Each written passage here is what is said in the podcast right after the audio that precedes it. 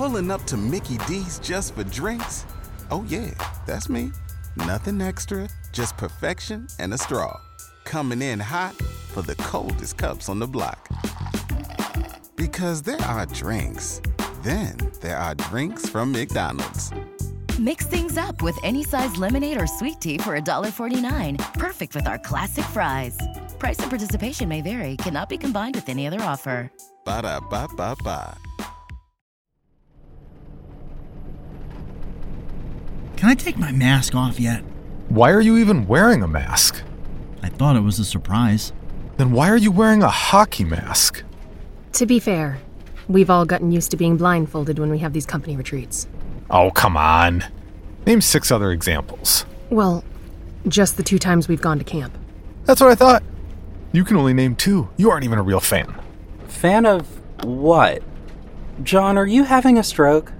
Sorry. Just excited. October is usually such a hectic time of year.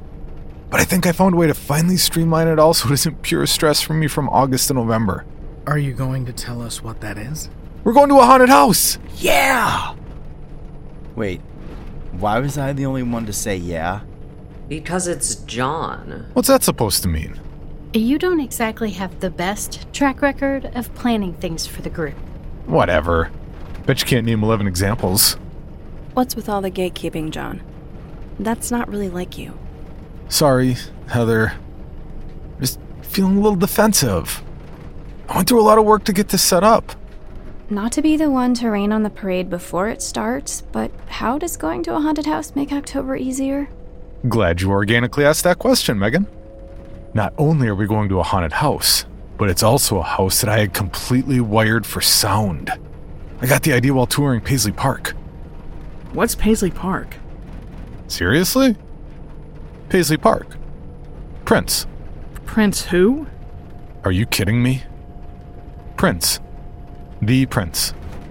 The artist formerly known as. His Royal Badness. The High Priest of Pop.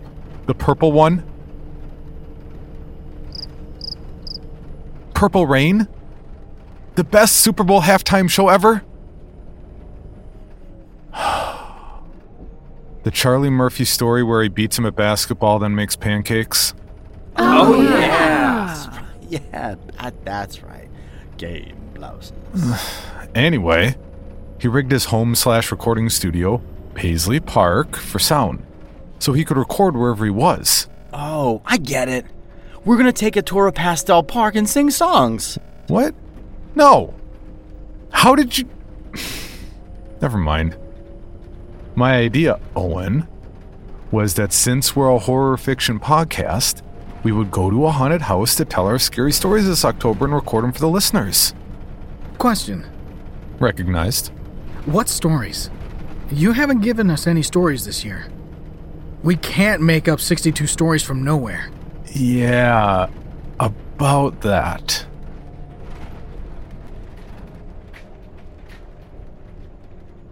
About that what? Sorry. I was really hoping we'd arrive right when I said that, so I wouldn't have to explain that. Oh, thank God. Is that it?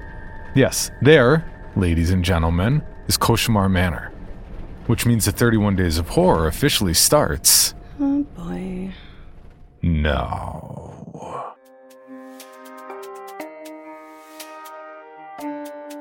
This is Creepy, a podcast dedicated to sharing the most famous, chilling, and disturbing creepypastas and urban legends in the world. Whether these stories truly happened or are simply fabrications is for you to decide. These stories may contain graphic depictions of violence and explicit language. Listener discretion is advised.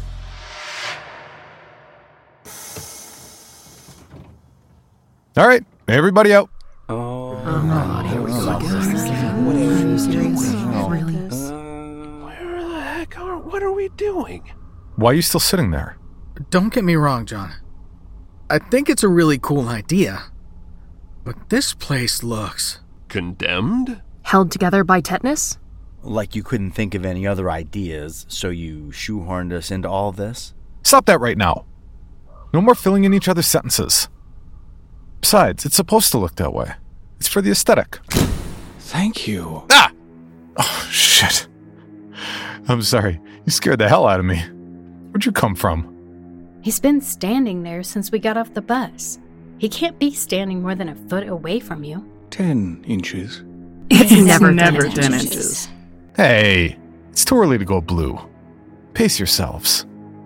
Anyway, ladies, gentlemen, and Owen, this is our host for the month, Mister Koshimar, the owner of Koshimar Manor.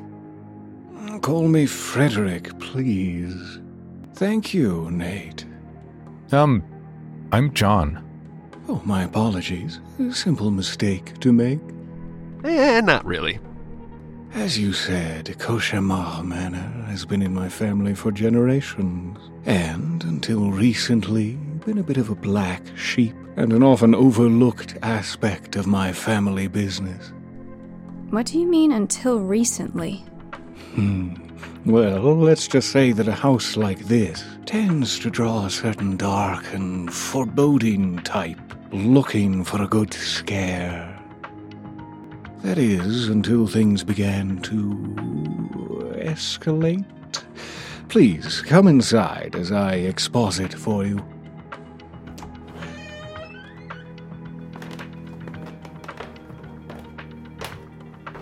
Mm. Originally built in eighteen eighty-six, this house has fallen victim to many, shall we say, unfortunate events. The first of which...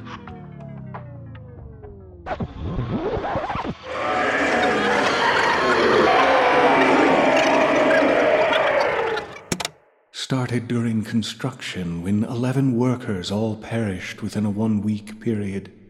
Oh my God! Was there some kind of curse or something? Oh, indeed. Untreated syphilis is a horrible curse.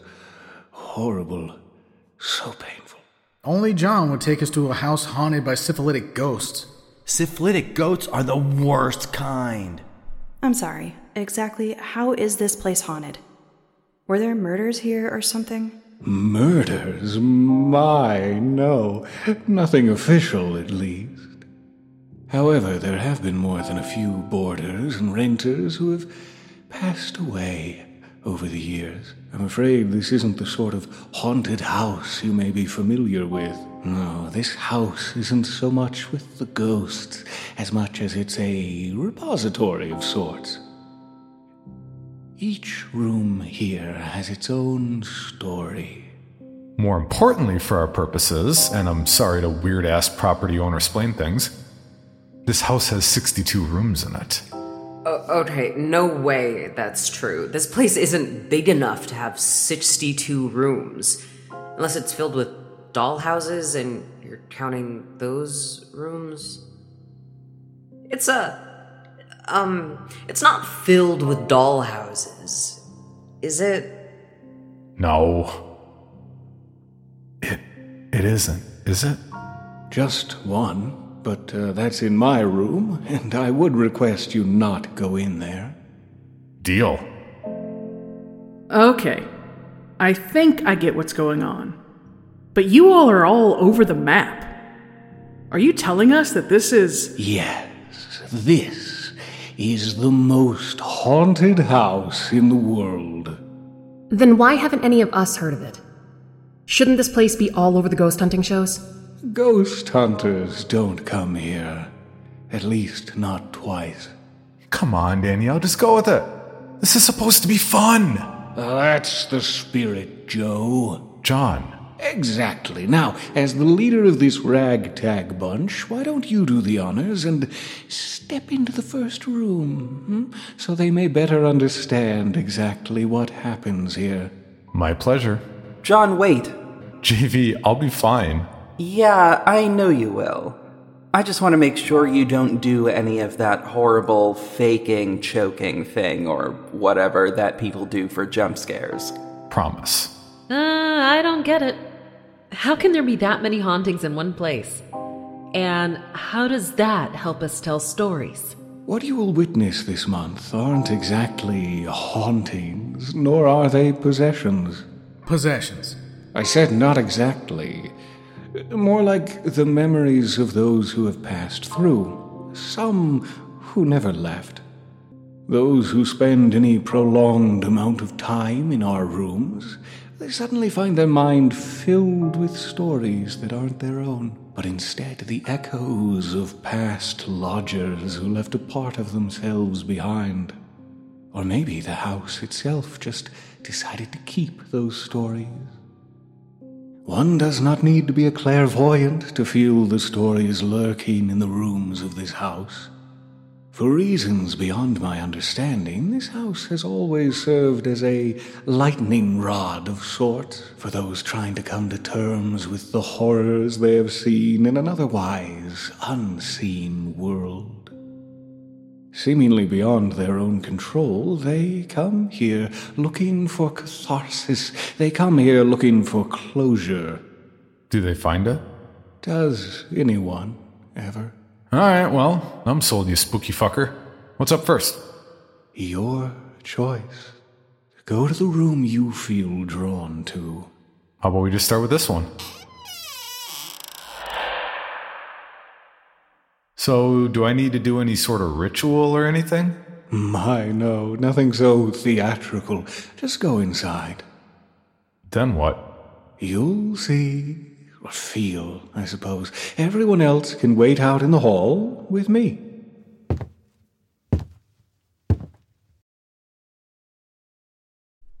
Well? Nothing. It's just... Uh... John, are you okay? Yeah. No, I'm fine. It's just... You know when you suddenly remember something that happened when you were younger? Something you haven't thought about for a long time? Sure. It's like that. Except this never happened to me. Do you feel anything else? It's hard to explain. You know when you drink way too much and kind of have to piece together what happened the night before? Oh, of course. How, how do you think I keep putting up college. with you? I like beer. I, I don't know. I, I don't understand. It's like I can see something, but not. What do you see? I see a carnival in the woods. We should have seen the signs. I mean, we did see the signs. We just didn't think anything of them. They were old and tattered and looked like they'd been hung up on the trees for years. You could barely even read what they said anymore. And if you touched them, they practically crumbled. How is that possible when I know for a fact that they weren't there the day before? It simply read, Carnival, one night only, which in itself wouldn't have meant much, except for two small notes at the bottom of the flyer. The first had the day's date on it, the day we were standing there in the woods reading the sign. And second, dismissively, we saw a small handwritten note that said, "Help Wanted." There were four of us there that day, two couples. Myself and my girlfriend Lara, and our friends Hal and Polly. We were just on a hike before going to a local brewery. It was fall, my favorite time of year. The time of year with that smell and feel that's just... I don't know. It was always my favorite. I love the crunch of dry leaves underfoot. The weather is starting to turn. Just cool enough to need a hoodie when we started out, but warm once we started walking. Hal was the one to notice the sign. He and Polly were social media fanatics. Most of their year-long relationship had already been documented on TikTok, Instagram, and YouTube. I'm not sure anything significant happened in their lives that they didn't take a picture or video of and post it for their followers. So seeing the sign itself was enough to make him stop so Polly could pose with a mock look of excitement and a caption that read, "Let's go to the circus." Never mind that the flyer said it was a carnival. Not that I knew the difference between the two. We milled around for a little while, making jokes and the off-spooky comment before continuing on down the path. A few hundred yards later, we saw another sign, just as decrepit, with the same information. Except on that sign was a handwritten message that said, "Getting closer." Whether we were or weren't wasn't really on anyone's mind that I could tell, but I'd be lying if I said that there wasn't a part of me that kept glancing around, half expecting a clown or something to leap out for some shitty jump scare. But there weren't any jump scares. Nothing suddenly appeared out of nowhere, at least not in the traditional sense. No, we saw it coming. We saw the tops of the Ferris wheel above the trees, but we weren't scared. Why would we be? It was the middle of the day. We all had cell phones, they all had reception, and we were young enough to be driven by the thrill and the oddity of it. Polly took the lead, almost running to the tree line ahead of us and stopping short just before she disappeared from sight through a thick grove of trees well off the beaten path. We stopped where she'd stopped for the same reasons she'd stopped. We stood at the edge of a clearing filled with what I can only think to call the remains of a carnival. If you looked up a picture of an abandoned carnival, that's what you'd see. The Ferris wheel we'd seen over the trees was rusted out. I could hear it creaking gently in the breeze even from the other side of the clearing. Must have been at least sixty or seventy feet tall. It reminded me of that picture of the Ferris wheel in Chernobyl that all those influencers want to take pictures of. In front of the Ferris wheel were all the things you'd think of seeing at a midway or carnival. There were food stalls, carnival games, even a ticket booth just twenty feet in front of us. The one-person booth had a sign over the front glass that said, "One admission per ticket." Next to it was a turnstile, which seemed excessive since there were no fences or walls and we could just walk around it. I can't speak to what Hal and Polly were thinking, but they switched into performance mode immediately. Polly squealed with excitement as Hal took out his phone to record her running up to the ticket booth and putting a hand on it, kicking up her heel and smiling at the camera. Hal could barely contain his laughter as Polly acted like a little kid, just bouncing around for pictures as if she'd been waiting her entire life to be there. She even reached her arm into the booth, against Laura's protest for fear of rabid animals, only to pull her arm out with a pair of baby blue tickets. She handed one to Hal, who made sure to zoom in on the ticket before they both bounded into the midway through the turnstile. Lara and I walked around it. The two of us were a bit less excited, but it wasn't anything new.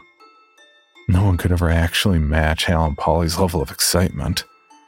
At most, we were curious to look around, but only because it was still plenty sunny outside, and we had two hours to get to the brewery anyway. It was weird. Not just for the obvious reasons, but also for the fact that it was an entire carnival, nowhere even close to a road. Hal shrugged it off, saying it was probably some holdover from P T Barnum or something. Never mind the date on the sign, or the fact that everything, even as broken down as it looked, was still standing. I didn't see spray paint on anything, and nothing really looked any more out of place than what would happen to a carnival being set up and left in the woods for years and years.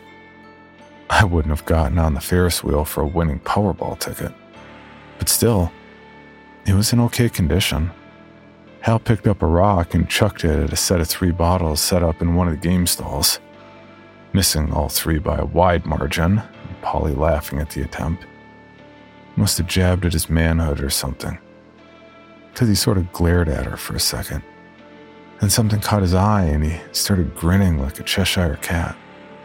He lifted his phone, focusing on something on the other side of the rows before daring Polly to go inside. The building in question had a sign above it, written in huge looping red script that said simply, "Freak Show." I'd never seen Polly back down from a dare, and she didn't start then. She simply scoffed at Hal and told him to keep up while she went to check out his family reunion. Probably didn't help that Lara and I laughed at the comment. There was nothing particularly alarming about the building. Looked like something I'd seen before. Maybe at a circus when I was younger, or maybe a movie. The whole place had this creepy vibe that felt familiar. Almost like nostalgia. So, I don't think anyone would be nervous. Just a run-of-the-mill abandoned circus in the middle of the woods that no one had ever seen or heard of before. Totally normal, right? There were pictures drawn on the side of the building. Caricature-like images of the classics. The fat woman, the lobster boy, the world's shortest man. I wondered if any circuses or carnivals still did freak shows. Or were they called sideshows? Polly went through the door marked entrance without prodding, and Hal followed closely behind. Through the doors, we found ourselves in the near dark, with only the light from the entrance behind us to illuminate what I guess I'd call a waiting room. The place where people might stand in while waiting for their turn. Lara flat out said she wasn't going to wander through the dark and risk getting tetanus, and I agreed. The two of them could wander around blind on their own. Hal simply flicked on his camera light and started to say, "Problem solved," but couldn't quite finish it before Lara screamed at the man standing in front of us, suddenly lit up by the light. Hal swore and fumbled his phone, the light flashing all over the room before he caught it and focused on the man again. If you could even call it that. Lara had hidden behind me, but Polly stood completely still as this tiny man in a huge, torn and dusty top hat with a red jacket and tails stared at us. His face was wrinkled, and it looked like he was a hundred years old. He couldn't have been more than about five feet tall if he'd been standing upright, but he wasn't. His back was curved, almost to the point of being a hump, and his neck twisted in a horrible angle to look up at us. Must have been scoliosis or spina bifida or something, I figured. He spoke before any of us could find words again, saying simply, "Thank you for coming. We've been working tirelessly to get the old show up and running again. I'm afraid we're still a long way off with the rest of our carnival, but this attraction is almost complete.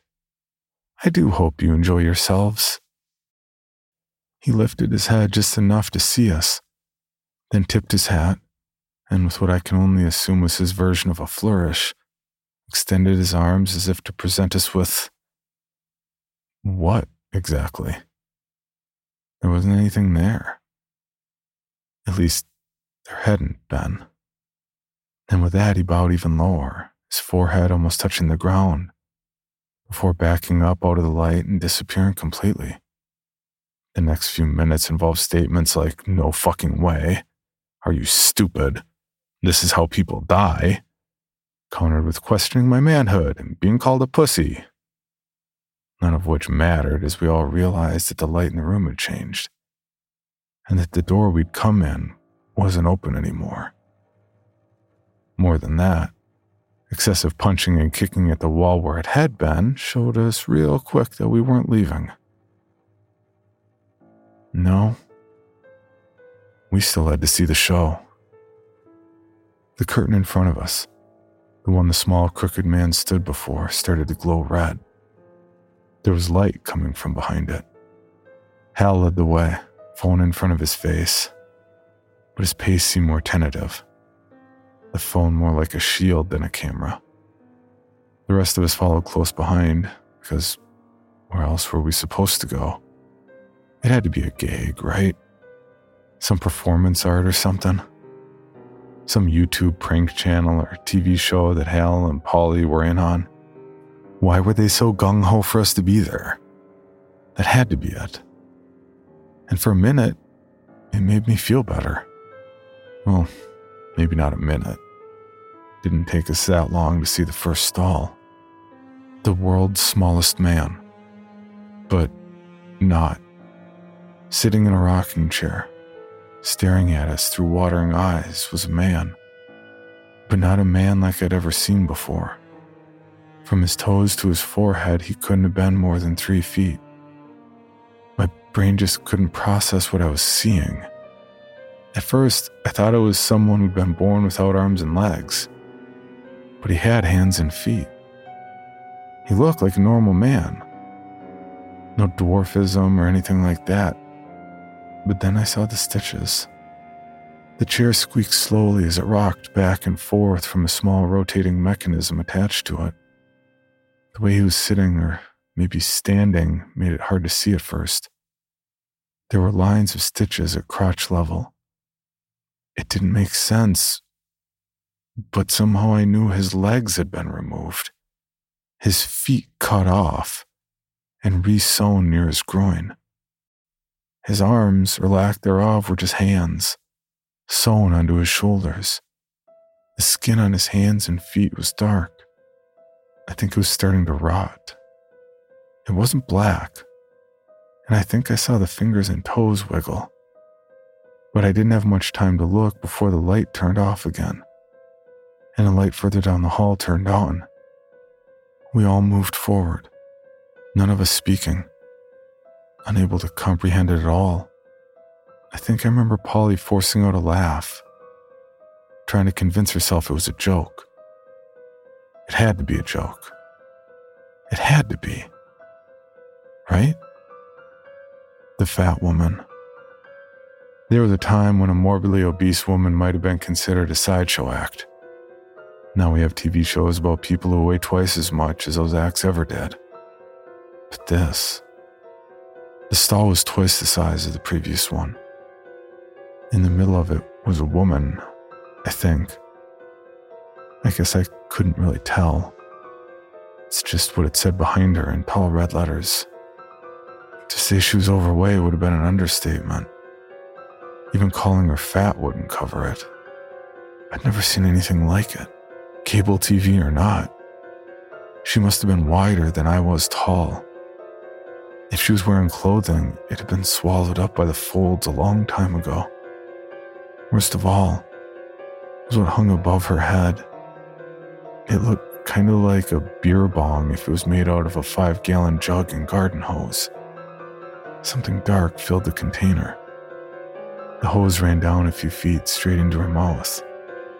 Not so much like a hamster water bottle sitting close to her lips, but actually into her mouth, down her throat. She couldn't fully close her mouth around the tube. There was a small chime, and the woman's eyes went wide for a moment as we saw the dark liquid slowly ooze down the hose into her mouth. She was so big she couldn't move beyond a slight shaking of her head before her eyes rolled up and the lights turned off again. There was no more light, just silence. No sound seemed worth uttering for a long time. Hal was still holding his phone up, suddenly commenting at how amazing the display was, that it was Hollywood special effects level. I found myself agreeing, because it was easier to believe. Or maybe not easier, but maybe I just had to think that. The next light turned on, and we shuffled our feet to see the conjoined twins. Whoever came up with these names was sick. The titles displayed over them didn't even come close to accurately describing the displays. I like to think that I have a pretty high tolerance for scary stuff, haunted houses, all that, but this, being alone in the dark, in a place that felt impossible, I felt like I was going crazy. The twins, as it were, looked to be two different people. Jesus, I I don't even know how to describe it. They look like they've been fused together, like some science fiction experiment gone wrong. The body of one sort of passing through the other. Okay, imagine a person standing upright, even though they weren't, but it'll help me explain. One man stands up, and another man runs at him as fast as he can and tries to dive through the first man's belly button. But halfway gets stuck, half of him coming out the man's back and the other half dangling from his stomach. They were propped up on an inclined table.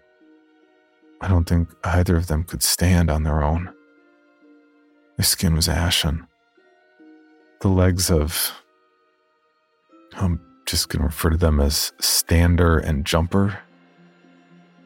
Well, Jumper's legs dangled from Stander's stomach, but they're almost purple, worse than the hands of the shortest man. They hung limply. The top half of Jumper lay twisted to face us, his eyes open, but he looked dead. Stander just stared at us, blinking slowly, mouth opening and closing like a dying fish. Just before the lights turned off again, I swear I saw Jumper's eyes blink. For a second, I thought Polly was screaming, but she was squealing. She started talking about how they were going to go viral. They'd be the first ones posting about it. They'd be famous. She even called out into the darkness to tell whoever she thought was listening to us that she was going to make them famous. The only response was another light turning on. And so I went. I'll spare the greater details because honestly I'm sick of thinking about them, let alone trying to go into depths describing them. The lobster boy, a man with split arms. I think it's called bifurcated, from the webbing between his middle and ring finger all the way down to his elbow. So his forearm flopped open like a limp lobster claw, sitting in a kiddie pool of water. Chains on his ankles. The three-legged woman. Two legs dark-skinned, one hanging out from between her skirt, white. Arms tied to a crossbeam with her legs just far enough off the ground that a gentle rocking back and forth caused the legs to dance in a horrible dangling twitch. The Fiji mermaid, a man sewed to what looked like the tail of a giant carp. He had a rope tied around his waist, submerged in a water tank. The rope pulled up and down, creating a sort of swimming motion for the figure.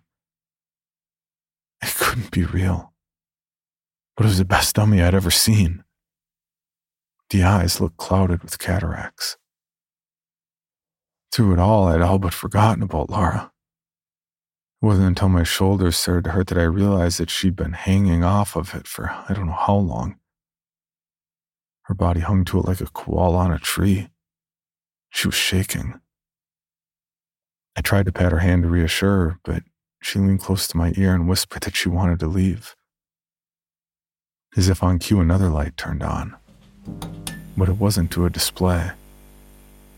There was a red glow to our left, a small sign that buzzed with the words, "Way Out." I don't remember if Hal and Polly said anything. I'd turned to reassure Laura and myself that it was over, and when I turned back, they were already pushing at the door under the sign. The two of them had to lean against the bar, bumping their shoulder into it for the door to give, and when it did, they fell inside. I only got a brief glimpse, but it wasn't the door to the outside. The room looked tiled, white, sterile. There was a gleam of metal for just a second. It looked like what I'd think of as an operating room. Whatever Hal and Polly saw in there made their eyes go wide, and I swear Polly was just about to scream when the door slammed shut.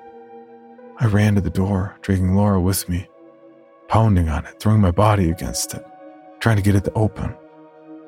But it was like hitting a brick wall. Lara was the one who noticed the light first, pulling me away from the door to look back the way we came. Sunlight. Freedom. Like fresh air to a drowning victim, we ran to it, bursting into the midway again. Lara was crying but stayed together long enough to call the police. I ran around the building a half dozen times trying to find another way in. At first thinking I'd run into Hal, laughing his ass off at whatever joke he'd played. But we never saw them again. We were questioned for hours. The police had to break a wall down to get inside the sideshow. They saw what we saw. This wasn't a dream. Fuck. It wasn't a dream. It didn't disappear, leaving the police to stare at us incredulously, thinking we were insane. They knew we weren't insane. Insane was what they found, what we'd seen. But they never found Hal and Polly. Lara and I didn't last long after that. We don't keep in touch, but I hope she's found some way to get over what happened. I know I haven't. I still go out to the woods sometimes, hoping that I'll find them. The carnival as it was got sectioned off, but because of the isolation of the area, there wasn't much they could do with breaking it all down and hauling it away, so they left it there. Police watched it for a while, but eventually just turned into a place for the rookie cops to have a patrol once a month or so. So getting back there was never a problem. I wish it had been. If they'd made it harder to get there, I never would have gone back. I never would have found a new flyer nailed to a tree, fresh and white like it just come off a printer. It read, "Carnival under construction. Please come back soon to see our newest featured act, the amazing two-headed man."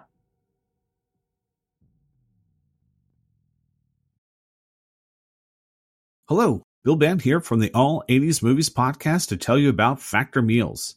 Eating better is easy with Factor's delicious, ready-to-eat meals. Every fresh, never frozen meal is chef-crafted, dietitian-approved, and ready to go in just two minutes. You'll have over thirty-five different options to choose from every week, including Calorie Smart, Protein Plus, and Keto. Also, there are more than sixty add-ons to help you stay fueled up and feeling good all day long. Get as much or as little as you need by choosing your meals every week. Plus, you can pause or reschedule your deliveries anytime.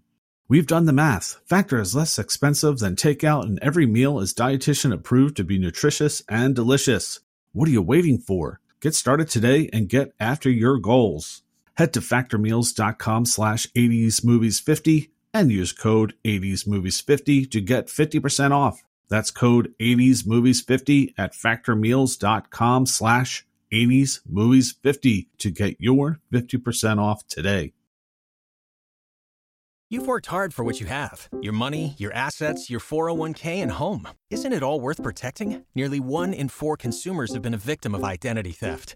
LifeLock Ultimate Plus helps protect your finances with up to three million dollars in reimbursement.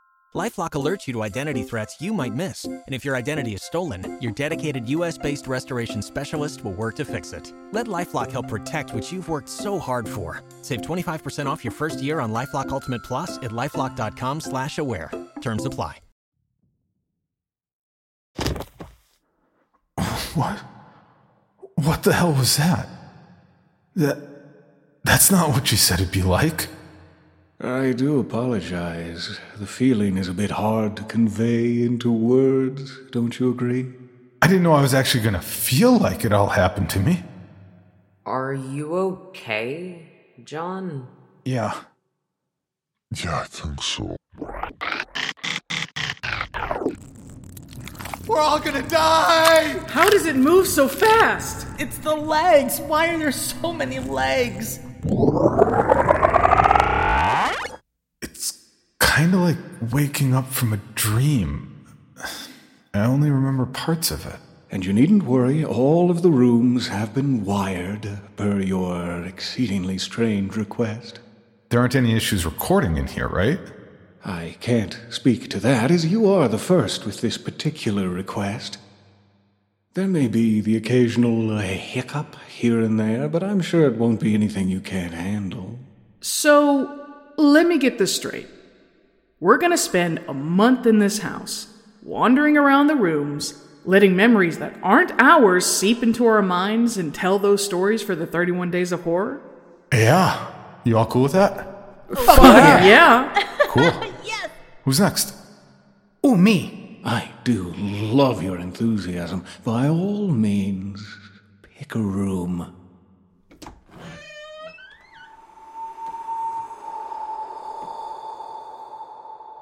Well? You're right. this is weird. It's like it happened to me, except that's not me. What do you mean? It's about a video file.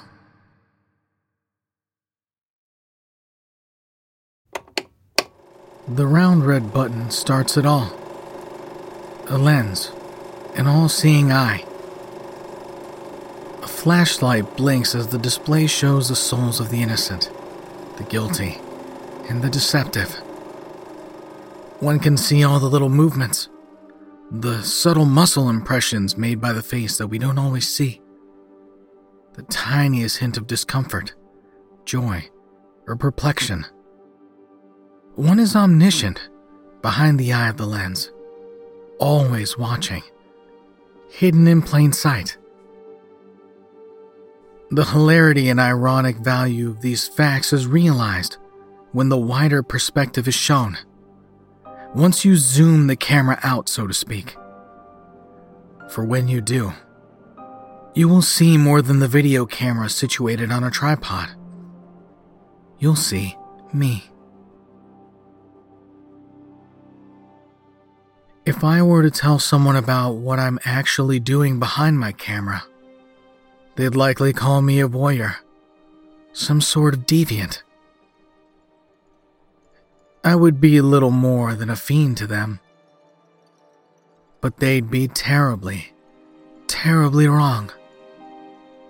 The ignorance of such words is funny, because a single glimpse into what I see would be more than enough to quell the comments. The irony presents itself in that one might expect those who like to spy, to pry and peep, to invade privacy and to learn more about people than they know about themselves, to be in prison, or at least to be in the darkest depths of society, where they cannot act out these fantasies as brazenly. But again, they'd be so utterly wrong. I get paid for it. Even more bizarrely, people trust me in public settings. So I would implore one to truly assess the situation with me.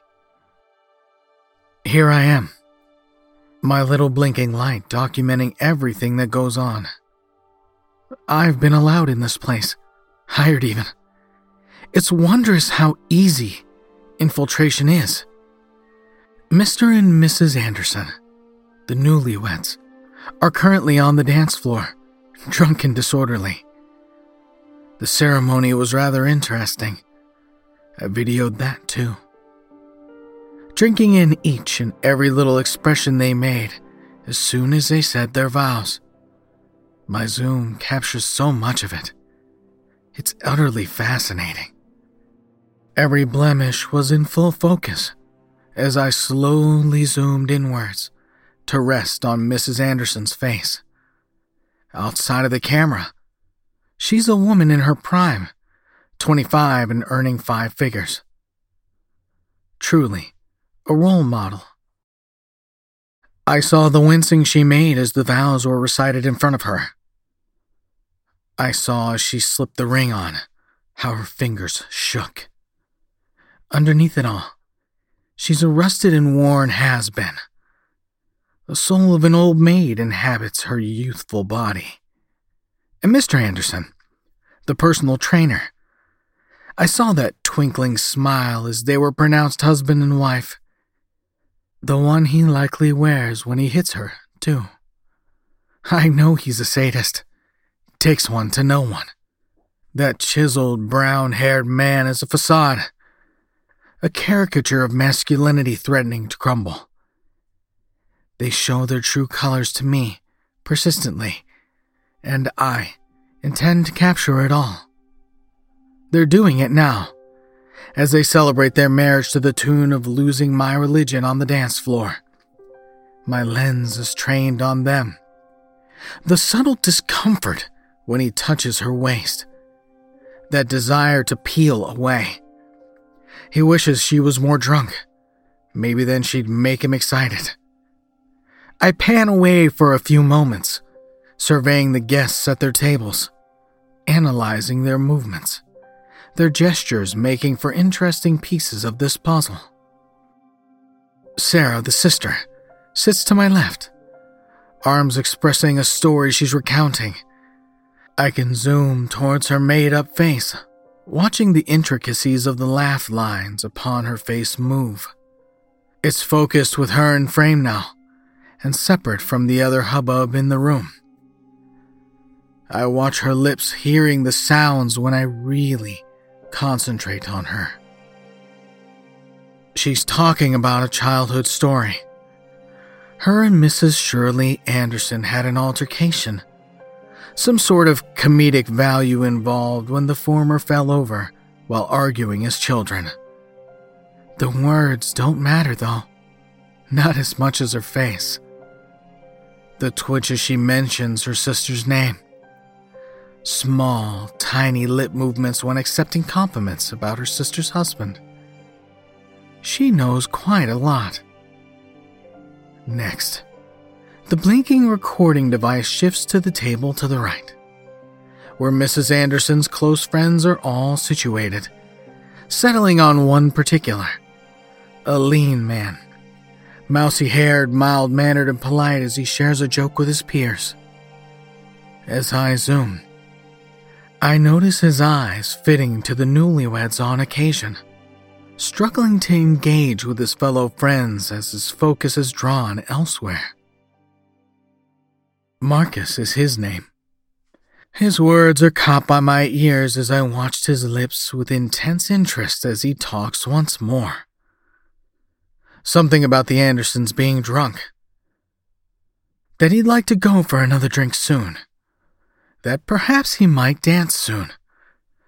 It seems the idea of being up on the dance floor makes him happy. His expression seems to soften as he moves his gaze once more, aimed at the dance floor, towards the new Missus Anderson, and that fleeting hint of apprehension as his eyes move from the bride to the groom. I know quite a lot now. Of course, they're none the wiser. I'm just here to document their event.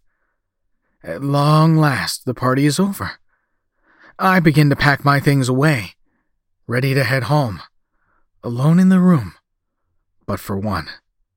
He comes up to me, the groom, Paul Anderson in his navy suit, red tie and brown shoes. Even without the lens, I can see his grandiosity is but an illusion. You did just as I asked. Well done for not getting in the way too much. I nod and smile, replying as I continue to put my things away. No problem. I'm just an observer. That's all right. The man returns with a jovial smile and heads out of the room, the tapping of his feet audible as he goes. I wasn't lying. I'm simply just an observer. My laptop displays the contents of the video, ready for editing, displayed in full. I watch intently at the screen, eyes fixated on each and every change in expression, reveling on the documentation that I have of each interaction. I play back the scenes like a movie, stitching together my narrative. I've created a fall from grace, the ceremony with the snapshots of the couple, all the smiles and the fragility they both bring. Next, the meal, morsels swallowed down in small mouthfuls. Missus Anderson's apprehensiveness to eat in full view, her husband looking little too intently at her as she swallows, just for a second. And, of course, the dance. The dance is the best part yet. The trailing of his hands up her body as they dance to the rhythm. Her face full of telltale reluctance and tolerance. That's what she is, really. A woman of tolerance. The music just masks it all in a shroud of celebration. Eyes locked as she tries to break away. His arm, keeping her firmly in place. Now, why do I care so much about people I hardly know? Their plight, you see, is the most interesting part. The fascination lies in their unspoken language, the words they share with no sounds. I know so much about them through my third eye, and they hired me, so I must finish their story. The last part is yet to be completed. The fall from serenity to boiling point is there, but their ending has been untold. I don't usually break my own rules, but the Andersons have really enthralled me today. And so I switch tabs to my camera feed monitor. A small sigh escapes my lips. They're sleeping so soundly. Not a single peep. Naturally, they're not embracing, but it's serene sleep nonetheless. I switch them off as I leave, my long coat following me as I go. This ending requires more than just watching, you see. A more personal touch is required. Strolling through the darkness is where I enjoy life. The cold air on my face as I trudge along the hard sidewalks of the sleeping city. I cast my mind back to the pre-wedding meeting. Miss Shirley Roberts, as she'd been known before Paul became her husband, sat in front of me in her nice tidy lounge, discussing the details of their celebration, what I'd need to bring, pricing and such. I'd had the measure of them before they'd even started talking. The touching and locking eyes were too performative, as if both were trying to fool one another. Their story was begging to be told. And here I am, once again, at the abode they allowed me into, both knowingly and unknowingly. I creep into the backyard, duplicate house key in my left hand, and the other key in my right. Advancing up the stairs is a slow process. Every sound I make risks waking up the two slumbering protagonists in my narrative. I make my way ascending with careful footing. I hear soft breathing as I near the top, a mumble and a shift in position. Good. They're still asleep. I'm inside the room now, inches away from my muses. My hand is shaking a little as I place the folder in my right hand in between the two sleeping subjects. I switch my eyes and ears in their house on before I retire to bed, the anticipation of what's to come making sleep difficult. Whoever wakes first will finish my story. I am not disappointed. Not at all. I'm in utter, unadulterated wonder. The camera feed displays blood-soaked sheets sprawled on the floor, fresh from a morning struggle. Two equally disorganized bodies lie parallel to each other, with a blade by Shirley's hand. Cadavers leaking the very same fluid the bed is coated with, and just to their left lies an open folder. A picture of a slight, mousy-haired man, and a note scattered not too far from it. I begin to look over the footage from the beginning of the morning, watching the resulting skirmish that the two could not have ever foreseen. The awakening of Paul Anderson, his hands opening my gift, the realization, and of course, the mad rage-induced onslaught with now discarded blade. I have outdone myself. My predictions were once again correct. I know these people better than they know themselves. I know their thoughts. I finally allow myself a smile. My work is almost done. Now, all that's left is to finish the video, to complete the happiest day of their lives. My ending couldn't have gone any better.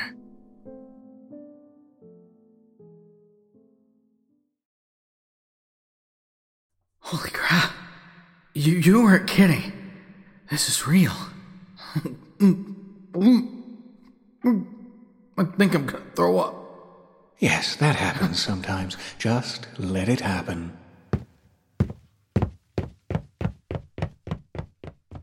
I'm not gonna pretend like this isn't really weird, but it seems too normal for you, John. Is there an axe murderer wandering the halls? Are we forced to stay in our rooms the whole time? What excuse do you give our employers about us being gone? Nate, it's no trick. My favorite time of year. And I get to spend it in a spooky-ass house with you all. As far as your job, since we have thirty-one days and sixty-two stories to cover, obviously not everyone needs to work every day, which is why I told you to bring your computers and whatever you need to work remotely. You can leave whenever you want.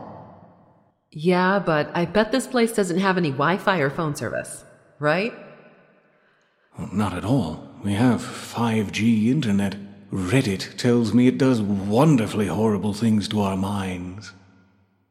So there's really no catch? We get to live in a haunted house for a month. No, there's no catch.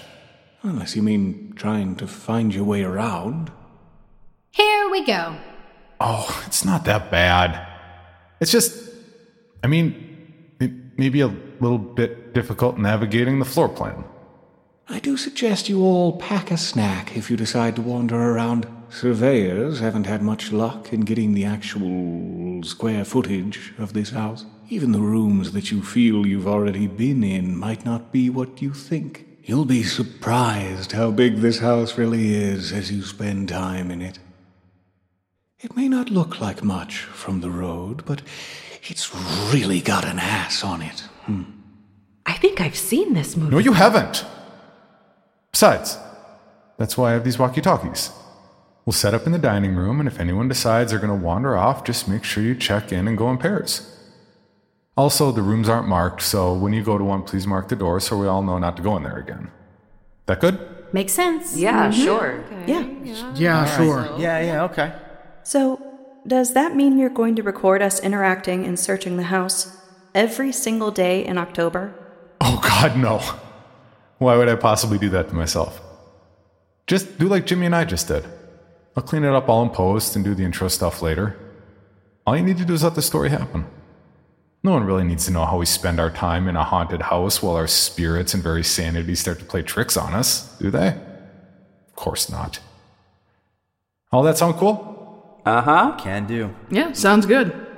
I must admit, you all seem far more willing to be here than I expected. You kidding? I'd pay for this. You may still. What was that? He said, you may still, but really quiet and to himself, like it's an ominous sign of things to come. Oh, cool. This is going to be an interesting month, isn't it? Sure hope so. Kind of feels like I'm putting a lot more effort into this than I need to. But since all of this is totally happening, it's good to let listeners know up front. And hey, maybe we'll have some behind-the-scenes stuff happen this month. People can see how real and authentic we are. Real smooth, John. Are you going to be hanging around, Frederick? No, no, I'm sorry, but I do have other things to attend to. But I'll check in on you from time to time, perhaps on Sundays. Yes, that seems like a normal thing someone would do. Goodbye for now, Nathaniel. Cool, well, we've been over-explaining all this for long enough. Oh, one last thing.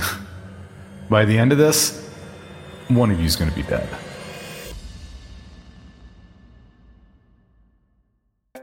For more information on this podcast, including how to submit your own story for consideration, please visit creepy pod dot com. You can also follow us at CreepyPod on social media and YouTube. All stories told on this podcast are done so through Creative Commons Share-alike licensing or with written consent from the authors. No portion of this podcast may be rebroadcast or otherwise distributed without the express written consent of the Creepy Podcast production team and the story's author.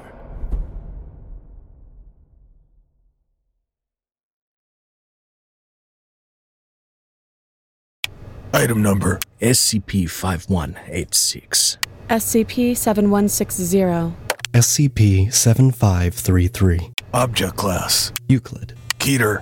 Safe. Special containment procedures. Spreading across the hemisphere and kicking up vast amounts of ash and dust. The only thing I could hear was seven two one nine laughing. Do you remember your name? The memory of the memory of the memory. Heartland Counseling. Appointment update. I feel them again. Heartland Counseling. Appointment update. They're in my ears! Heartland Counseling. Appointment update. Nobody understands! S C P Archives is a weekly fiction podcast. Each episode, we dive into the strange, the unknown, and the... Find us on Apple Podcasts, Spotify, or at S C P archives dot com.